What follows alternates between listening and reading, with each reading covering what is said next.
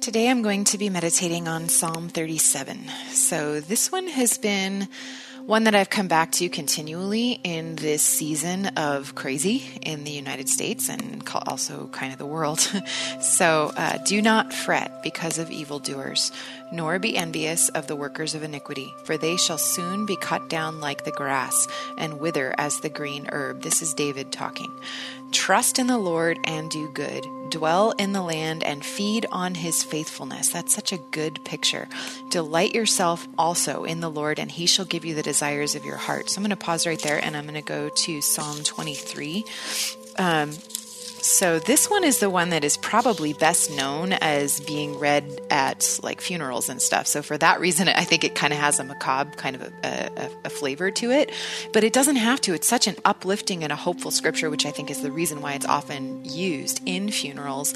This is the one that says, "The Lord is my shepherd; I shall not want." But I'm going to skip to the to verse five, which says, "You prepare a table before me in the presence of my enemies."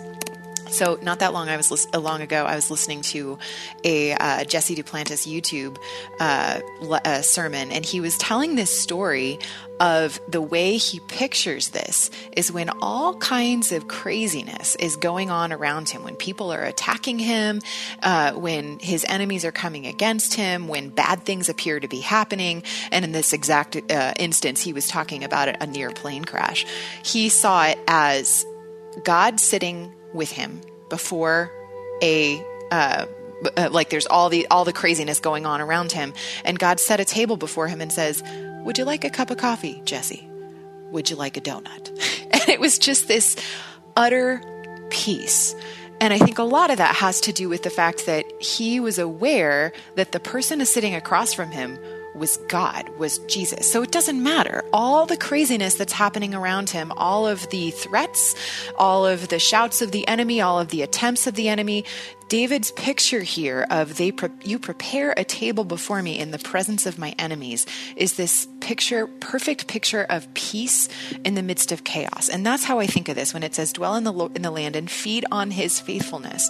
So even if you don't necessarily see things taking place yet, that, you don't see the the manifestation happening quite yet, his faithfulness is absolute and it is something that you can drive a stake in the ground and stand on. Delight yourself also in the Lord, and he shall, shall, not maybe, shall give you the desires of your heart if you were delighting in him. And this kind of goes back to what Jesus was saying before he went to the cross. So Jesus was, was prophesying essentially about what life is going to be like for his believers on the other side of the cross when they have the Holy Spirit. This is in John uh, 15 and 16. This is where he's saying, if you are abiding in me and my words abide in you, ask whatever you wish, uh, whatever you desire, and it shall be done for you. This is uh, John 15, verse 7 and 8. If you abide in me and my words abide in you, you will ask what you desire, and it shall be done for you. By this my Father is glorified, that you bear much fruit, so that you so you will be my disciples. And he says it's it, this is emphasized over and over again.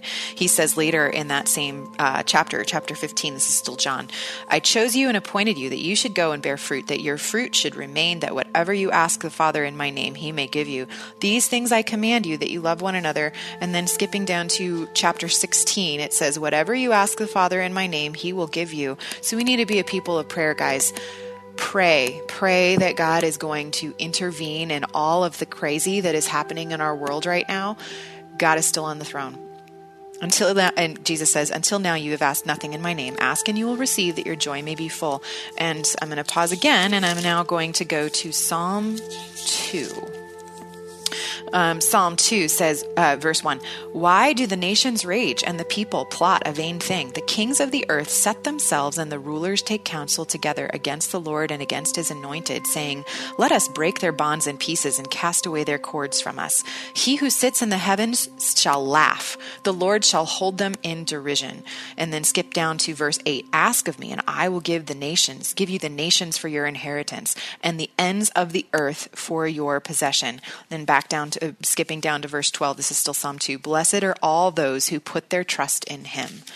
All right, so I am now going back to Psalm 37. I didn't get very far. Verse 5 Commit your way to the Lord, trust also in him, and he shall bring it to pass. He shall bring forth your righteousness as the light, and your justice as the noonday. Rest in the Lord and wait patiently for him. So in the Hebrew, this word wait, it's not like sit around and do nothing it's this picture of being entwined in a cord. Like there's you're you're wrapping your entire being around this rope. That's what waiting is. It is not passive. You are completely bound up in him. Wait patiently for him. Do not fret because of him who prospers in his way, because of the man who brings wicked schemes to pass. Cease from anger and forsake wrath. Okay? Do not fret it only causes harm. So, this, I'm going to stop for a second and go over to Matthew. So, this reminds me of Jesus' very famous teaching on not worrying. Um, this is in Matthew 6. So there's Matthew 6, 25 to 33, but I'm going to I'm gonna shorten it a little bit and just go to 30, verse 31. Therefore, do not worry, saying, What shall we eat, or what shall we drink, or what shall we wear? For after these things the Gentiles seek, for your heavenly Father knows that you need all these things. Uh, but seek first the kingdom of God and his righteousness, and all these things shall be, shall be, shall be added to you. Therefore, do not worry about tomorrow, for tomorrow will worry about its own things. Sufficient for the day is its own trouble. We are not to fret. It's only going to cause harm. It's basically when we're fretting, we are taking the responsibility upon us. Jesus says we are to cast all our cares on him. Actually, Peter, Peter said that, but you know, inspired by the Holy Spirit, that we are to cast all our cares on him because he cares for you. So that I think is in Second Peter. One second, see if I can find it. Um, having a hard time finding where that might be. Um, let's see. Okay, yeah, there it is. Um, 1 Peter 5, verse 7 casting all your care upon him, for he cares for you. So if we are casting it on him, it's not ours anymore. We're giving it to him. He's going to take care of it. Is if we try to take it back, it is only going to lead to harm. And that's probably because we're going to try to take things into our own hands, and that's going to make things worse. So cast your cares on him, for evildoers shall be cut off, but those who wait on the Lord, they shall inherit the earth. All right, so this mirrors what Jesus says on the Sermon on the Mount, Matthew 5, where it says, The meek are the ones who will inherit the earth. This is uh, Matthew 5 5. Blessed are the meek, for they shall inherit the earth. Almost exactly the same phrasing here that those who wait on the Lord, remember, this is the picture of being wrapped all the way around that cord. You are waiting on the Lord, you are wrapped on him, you are clinging for for all your your worth, but you're also grafted into that vine. So there's a rest, it's it's kind of both and.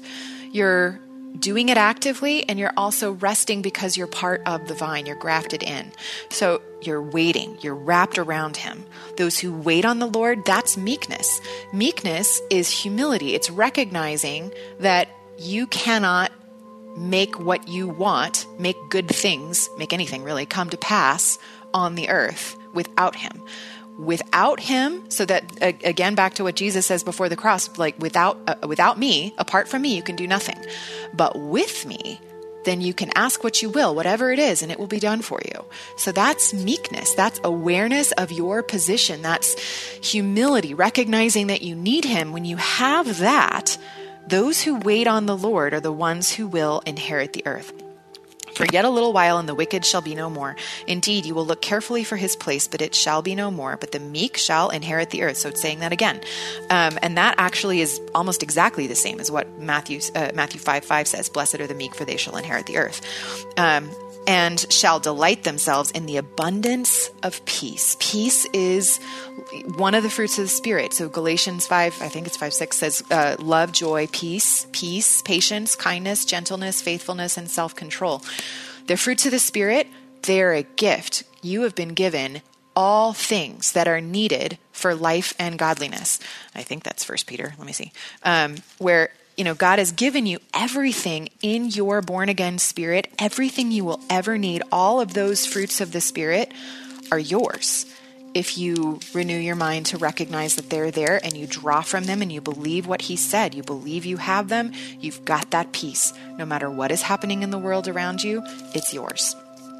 Okay? The wicked plots against the just and gnashes at him with his teeth. The Lord laughs at him, for he sees that his day is coming. The wicked have drawn the sword and have bent their bow to cast down the poor and needy, to slay those who are of upright conduct. Their sword shall enter their own heart, and their bows shall be broken. A little that a righteous man has is better than the riches of many wicked, for the arms of the wicked shall be broken, but the Lord upholds the righteous. The Lord knows the days of the upright, and their inheritance shall be forever. They shall not be ashamed in the evil time, and in the days of famine they shall be satisfied, but the wicked shall perish. And the enemies of the Lord, like the splendor of the meadows, shall vanish. Into smoke they shall vanish away. The wicked borrows and does not repay, but the righteous shows mercy and gives.